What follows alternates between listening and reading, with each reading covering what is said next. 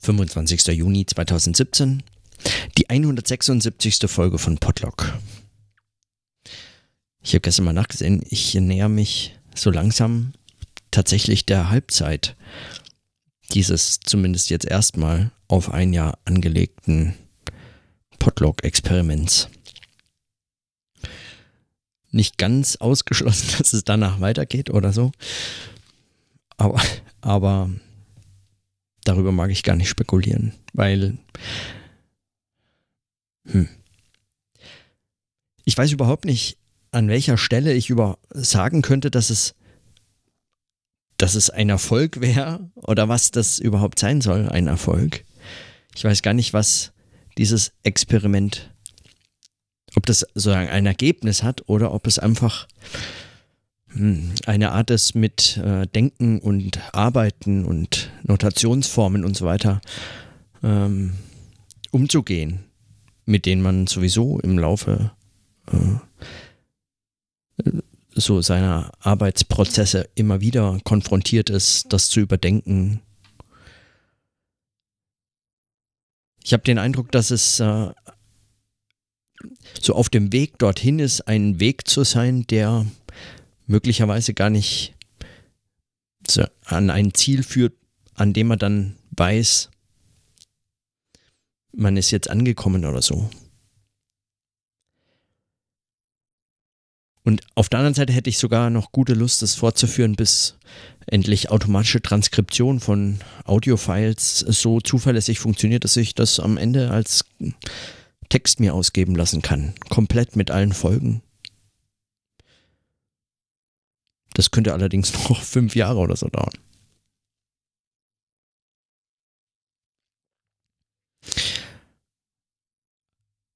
Und fern davon entfernt bin ich natürlich auch, dass mit dieser Floskel, der Weg ist das Ziel oder so zu beschreiben. Es ist totaler Quatsch in dem Fall.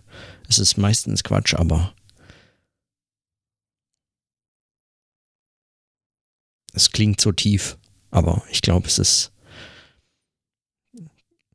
Es klingt nach einer Erklärung. Es klingt, als würde das irgendetwas sagen über irgendwas, aber die meisten Sprüche, die so toll klingen, verhindern eigentlich nur, sich die Frage konkret zu stellen, was es denn genau heißt.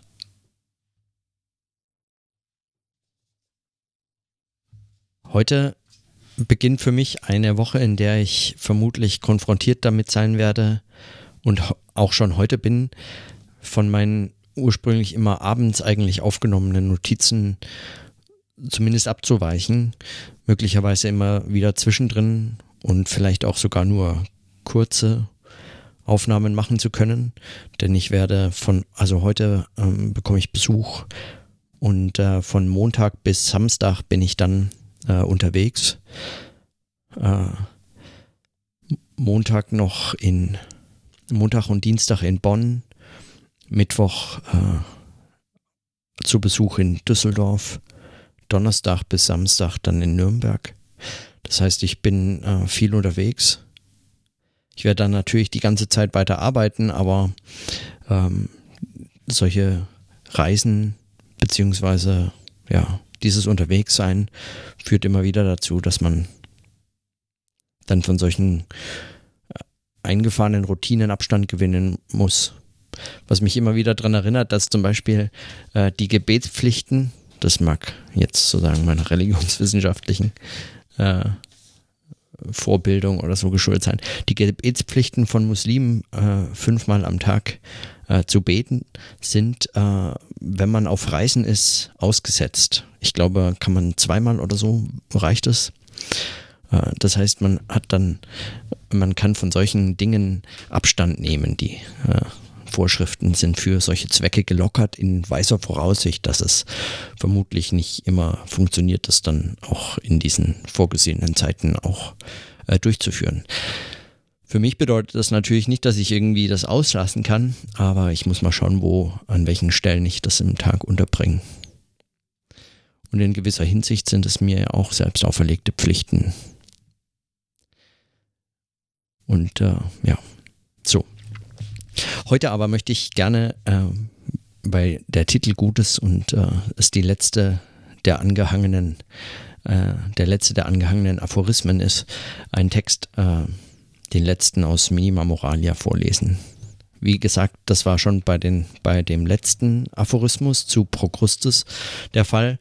Es ist äh, eine, ähm, ein Aphorismus, der von dem Herausgeber äh, der von Adorno äh, letztgültig äh, autorisierten Version angehangen wurde, also die Adorno selbst entfernt hat, ähm, rausgenommen, aber weil der Herausgeber äh, sich gewiss ist, dass Adorno niemals von diesen kleinen Aphorismen Abstand genommen hat, sondern sie nur aus Textarrangementgründen oder anderen Gründen rausgelassen hat, äh, um Verdopplungen zum Beispiel zu vermeiden und ähnliches. Ja, aus diesem Grund sah er sich äh, berechtigt, das anzufügen und aus diesem Grund, äh, als bräuchte ich einen, kann ich das auf jeden Fall auch lesen. Ähm, als Leser bin ich ja sowieso berechtigt, alles äh, mit dem Text zu machen. Aber gut. Auf jeden Fall äh, lese ich heute den zehnten angehangenen Aphorismus mit dem Titel Ausschweifung.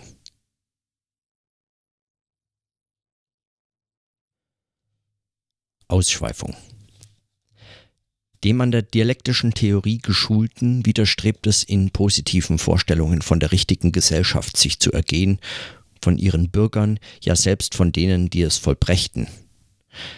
Die Spuren schrecken.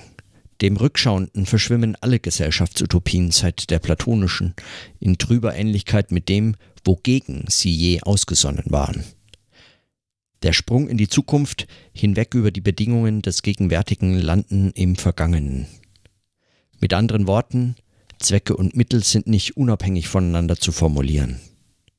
Dialektik will nichts von der Maxime wissen, dass jene diese heiligten, so nahe dem auch die Lehre von der List der Vernunft ebenso wie die Unterordnung der Einzelspontanität unter die Parteidisziplin zu kommen scheint. Der Glaube, das blinde Spiel der Mittel sei durch die Obrigkeit der rationalen Zwecke bündig zu ersetzen, war bürgerlich utopistisch. Zur Kritik steht die Antithese von Mittel und Zweck selber. Beide sind im bürgerlichen Denken verdinglicht, die Zwecke als Ideen, deren Unveräußerlichkeit in der Ohnmacht besteht, äußerlich zu werden und die schlau die eigene Unrealisierbarkeit in die Form ihrer Unbedingtheit einkalkulieren. Die Mittel als Gegebenheiten, sinnleer bloßes Dasein, nach Wirksamkeit oder Unwirksamkeit für Beliebiges auszusortieren, aber vernunftlos an sich. Der versteinerte Gegensatz gilt in der Welt, die ihn produzierte, aber nicht für die Anstrengung, jene zu verändern. Solidarität kann zur Unterordnung nicht bloß des Einzelinteresses, sondern selbst sogar der besseren Einsicht verpflichten. Umgekehrt kompromittiert Gewalttat, Manipulation und schlaue Taktik das Ziel, auf das sie sich beruft und das sie selber damit selber schon zum bloßen Mittel macht. Darum das Prekäre aller Aussagen über die, von denen die Veränderung abhängt, weil tatsächlich Mittel und Zwecke getrennt sind, können die Subjekte des Umschlags nicht als unvermittelte Einheit von beiden gedacht werden. Ebenso wenig aber lässt die Trennung theoretisch sich perpetuieren in der Erwartung, sie wären entweder einfache Träger des Zwecks oder selber durchaus Mittel. Der rein vom Zweck bestimmte Oppositionelle ist heute ohnehin als Idealist und Tagträumer, von Freund und Feind so gründlich verachtet, dass man eher darauf verfällt, von seiner Exzentrität des Rettenden zu erhoffen, als dem Ohnmächtigen die Ohnmacht nochmals zu attestieren.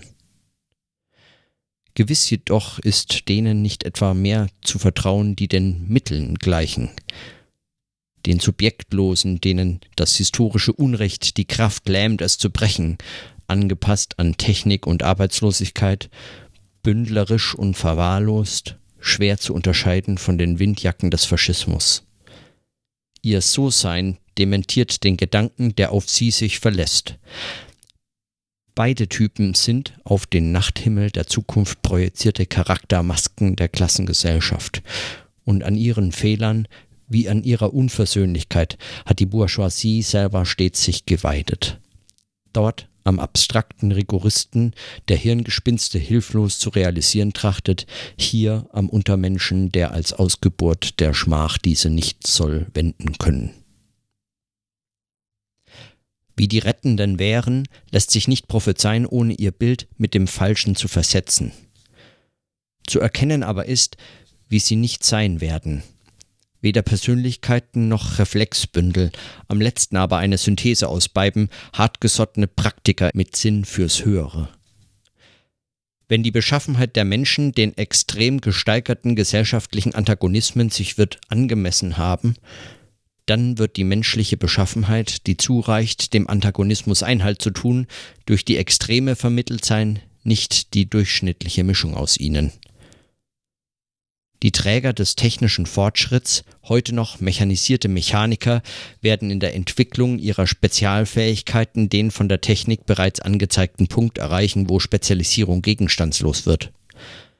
Hat ihr Bewusstsein ins reine Mittel ohne alle Qualifikation sich verwandelt, so mag es aufhören, Mittel zu sein, mit der Bindung an bestimmte Objekte die letzte heteronome Schranke durchschlagen, die letzte Befangenheit im So-Seienden, den letzten Fetischismus gegebener Verhältnisse abstreifen, auch den des eigenen Ichs, das durch seine radikale Zurüstung zum Instrument zergeht. Aufatmend mag es der Unstimmigkeit zwischen seiner rationalen Entwicklung und der Irrationalität ihres Zweckes inne werden und danach handeln. Zugleich aber sind die Produzenten mehr als je auf die Theorie verwiesen, zu der die Idee des richtigen Zustands in ihrem eigenen Medium konsequentem Denken, Kraft insistenter Selbstkritik sich entfaltet. An der Klassenspaltung der Gesellschaft haben auch die teil, welche die Klassengesellschaft opponieren. Sie scheiden sich untereinander nach dem Schema der Trennung körperlicher und geistlicher Arbeit in Arbeiter und Intellektuelle. Diese Scheidung lähmt die Praxis, auf die es ankäme. Sie ist nicht willkürlich zu überwinden. Während aber die mit geistigen Dingen beruflich Befassten selber immer mehr zu Technikern werden, macht die zunehmende Undurchsichtigkeit der kapitalistischen Massengesellschaft eine Verbindung der Intellektuellen, die es noch sind, mit den Arbeitern, die noch wissen, dass sie es sind, aktueller als vor 30 Jahren. Damals war sie kompromittiert durch Bürgerliche der freien Berufe und der Zirkulation, die von der Industrie nicht hereingelassen wurde und versuchten, durch linke Betriebsamkeit Einfluss zu gewinnen. Die Gemeinschaft der Werktätigen von Kopf und Hand klang beruhigend und das Proletariat witterte mit Recht in der von Figuren wie Kurt Hiller empfohlenen Führerschaft ihres Geistes einen Trick, eben durch Vergeistigung den Klassenkampf unter Kontrolle zu bringen.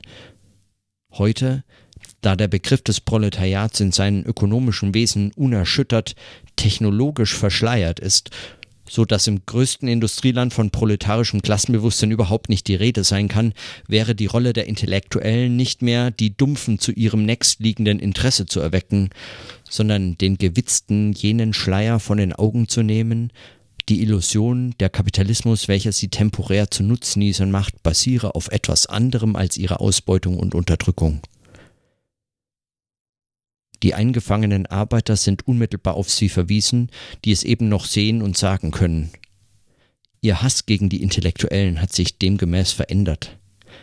Er hat sich den vorwaltenden gesunden Ansichten angeglichen. Die Massen misstrauen den Intellektuellen nicht mehr, weil sie die Revolution verraten, sondern weil sie sie wollen könnten und bekunden damit, wie sehr sie der Intellektuellen bedürften.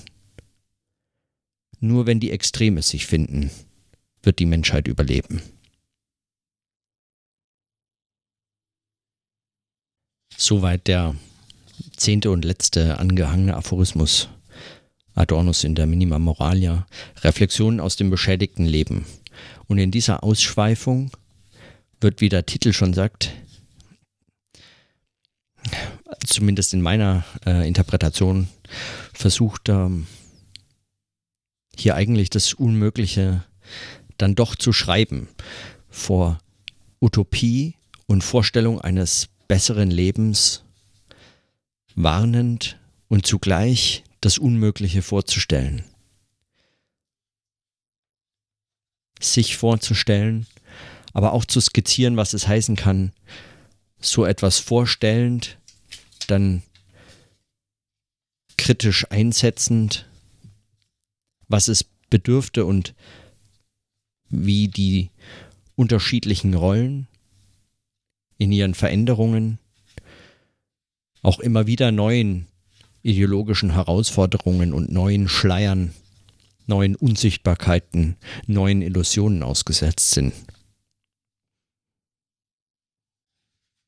Und immer wieder bei Adorno halte ich diese, diese Idee, dass, ähm, dass diese dialektische Bewegung, die sich in Gesellschaft, in sozialen Strukturen ausdrückt, dass die eben nicht Synthese dadurch herstellen könnte, dass man irgendwie ein, ein Mittel zwischen den Extremen findet, sondern eben vermittelt durch die Extreme.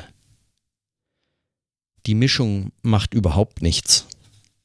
Ganz im Gegenteil, die Idee, die Mischung könnte eigentlich zum Ziel führen, ist genau was verhindert, dass irgendetwas umgesetzt wird. Aber auch die Trennung von Arbeiter und Intellektuelle lähmt die Praxis, wie er sagt. Sie lähmt nicht nur die Praxis, weil sie gewisses Misstrauen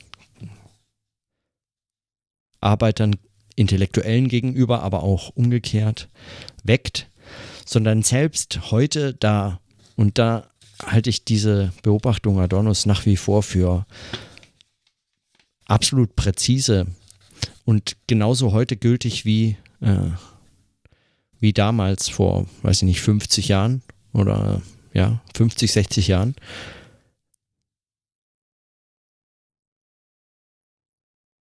Die Massen misstrauen den Intellektuellen nicht mehr, weil sie die Revolution verraten, sondern weil sie sie wollen könnten. Und bekunden damit, wie sehr sie der Intellektuellen bedürften, ohne es selbstverständlich so, so formulieren zu wollen. Das erinnert mich so ein bisschen auch an das, äh, wenn Zizek sagt, ähm, die großen Flüchtlingsbewegungen heute sind ähm, bezeichnend für unsere Zeit. Insofern die Menschen, die nach Europa und in die sogenannte westliche zivilisierte Welt strömen, nichts lieber hätten als ein reguliertes Ausbeutungsverhältnis als Arbeiter. In keiner Form ist hier von einem revolutionären Klassens Klassenbewusstsein der Arbeiter zu sprechen. Und ähnlich geht es ja auch mit, mit den, diesen Klassenbewusstsein eigentlich ferner als je zuvor.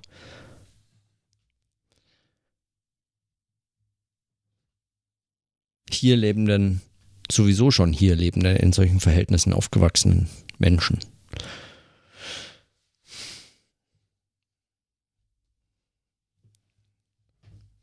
Solche Unterscheidungen machen mich allerdings immer auch äh, hellhörig und skeptisch gegenüber dieser gewissen Überhöhung und Überschätzung der Intellektuellen. Das war damals schon, als ich die Notizen zu dem Aphorismus Kohldampf äh, äh, das erste Mal gesprochen habe. Wenn er davon spricht, dass eigentlich nur diese Sprache der Intellektuellen, der der herrschenden Klassen eigentlich diese Sprache nur äh, sprachlich vermittelt, die Distanz ermöglicht, die es bedarf, um solche Zusammenhänge zu reflektieren. Mehr traue ich eigentlich äh, strukturellen Zusammenhängen wie den Beobachtungen, dass Intellektuelle, sogenannte Intellektuelle heute mehr als jemals äh, vielleicht in anderen Zusammenhängen selbst eigentlich äh, dem Prekariat zuzuordnen sind. Damit meine ich nicht, dass es, äh, dass es das nicht, dass das nicht für alle Zeiten galt, also solange es eben solche diese Unterscheidung von geistiger und körperlicher Arbeit im Sinne von Alfred Sohn Rethel äh, beobachtbar war oder so geistige Arbeit ist schon immer auch prekäre Beschäftigung. Schon auch, weil sie sich gegen körperliche Arbeit immer wieder zu rechtfertigen hat, inwiefern sie denn überhaupt Arbeit sei und nicht Müßiggang oder äh, einfach Luxus, Zeitvertreib zur Freude und so fort.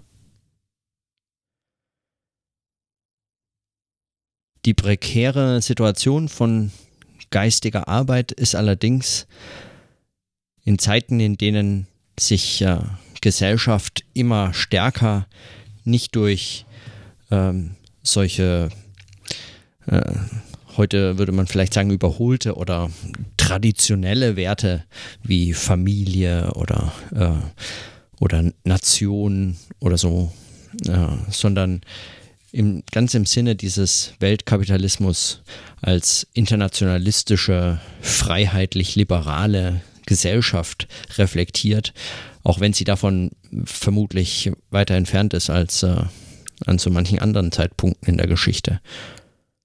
Trotzdem, in solchen Situationen vertraue ich der oder traue ich dieser Situation der, der prekären Verhältnisse von geistiger Arbeit mehr zu, weil sie in einem vielleicht stärkeren Widerspruch zu eben dieser Reflexion, dieser Selbstbeschreibungen steht. In Gesellschaften, in der wir uns als freiheitlich, liberal, äh, auf Menschenrechte stützend, diese in die ganze Welt hinaus äh, äh, tragend, im Sinne von Freihandelsabkommen überall verhandeln als als wäre diese freie Gesellschaft eigentlich schon längst realisiert. Als bestünde damit überhaupt kein Problem mehr, dass es in irgendeiner Form auch noch aufzuarbeiten, zu bearbeiten oder irgendwas damit zu tun, zu verbessern und so weiter gäbe.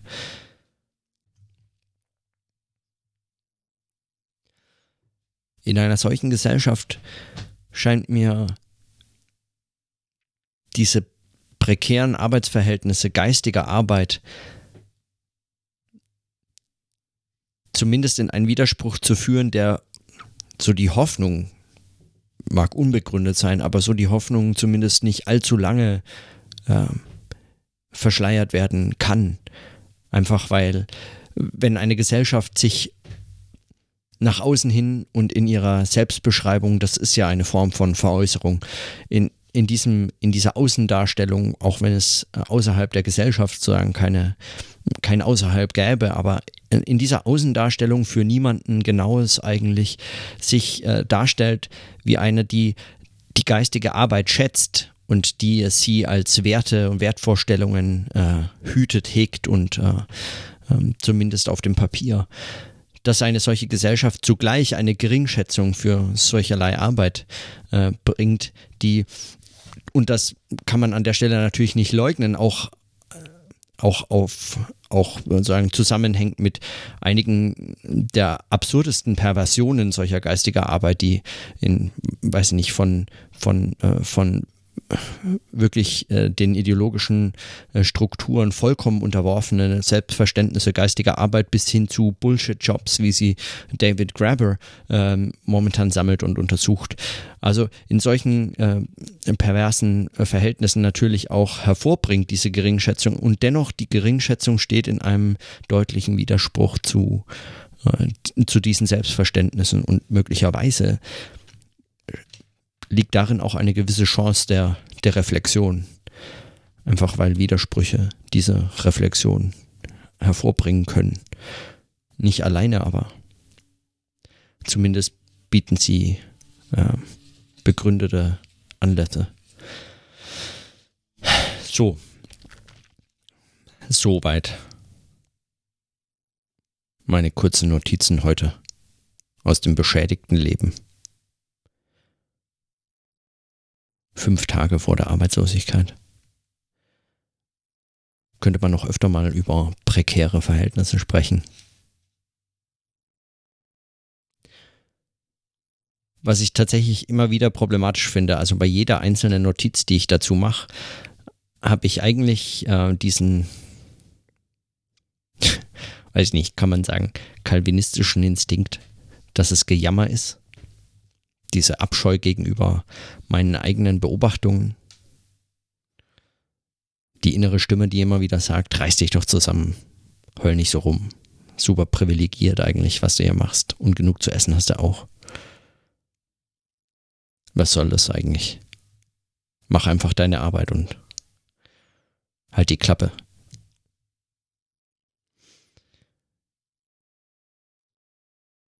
Der Verdacht allerdings, dass es dabei sich um unideologisches Reden und Denken handelt, den halte ich für, weiß Gott, unbegründet. Man muss also mit diesen widerstreitenden Stimmen irgendwie zurechtkommen. Und mein Weg ist unter anderem, dass ich es notiere. Dass ich sie also ausspreche anstatt sie einfach immer wieder nur irgendwie erfolgreich gegenseitig sich zum Schweigen bringen zu lassen.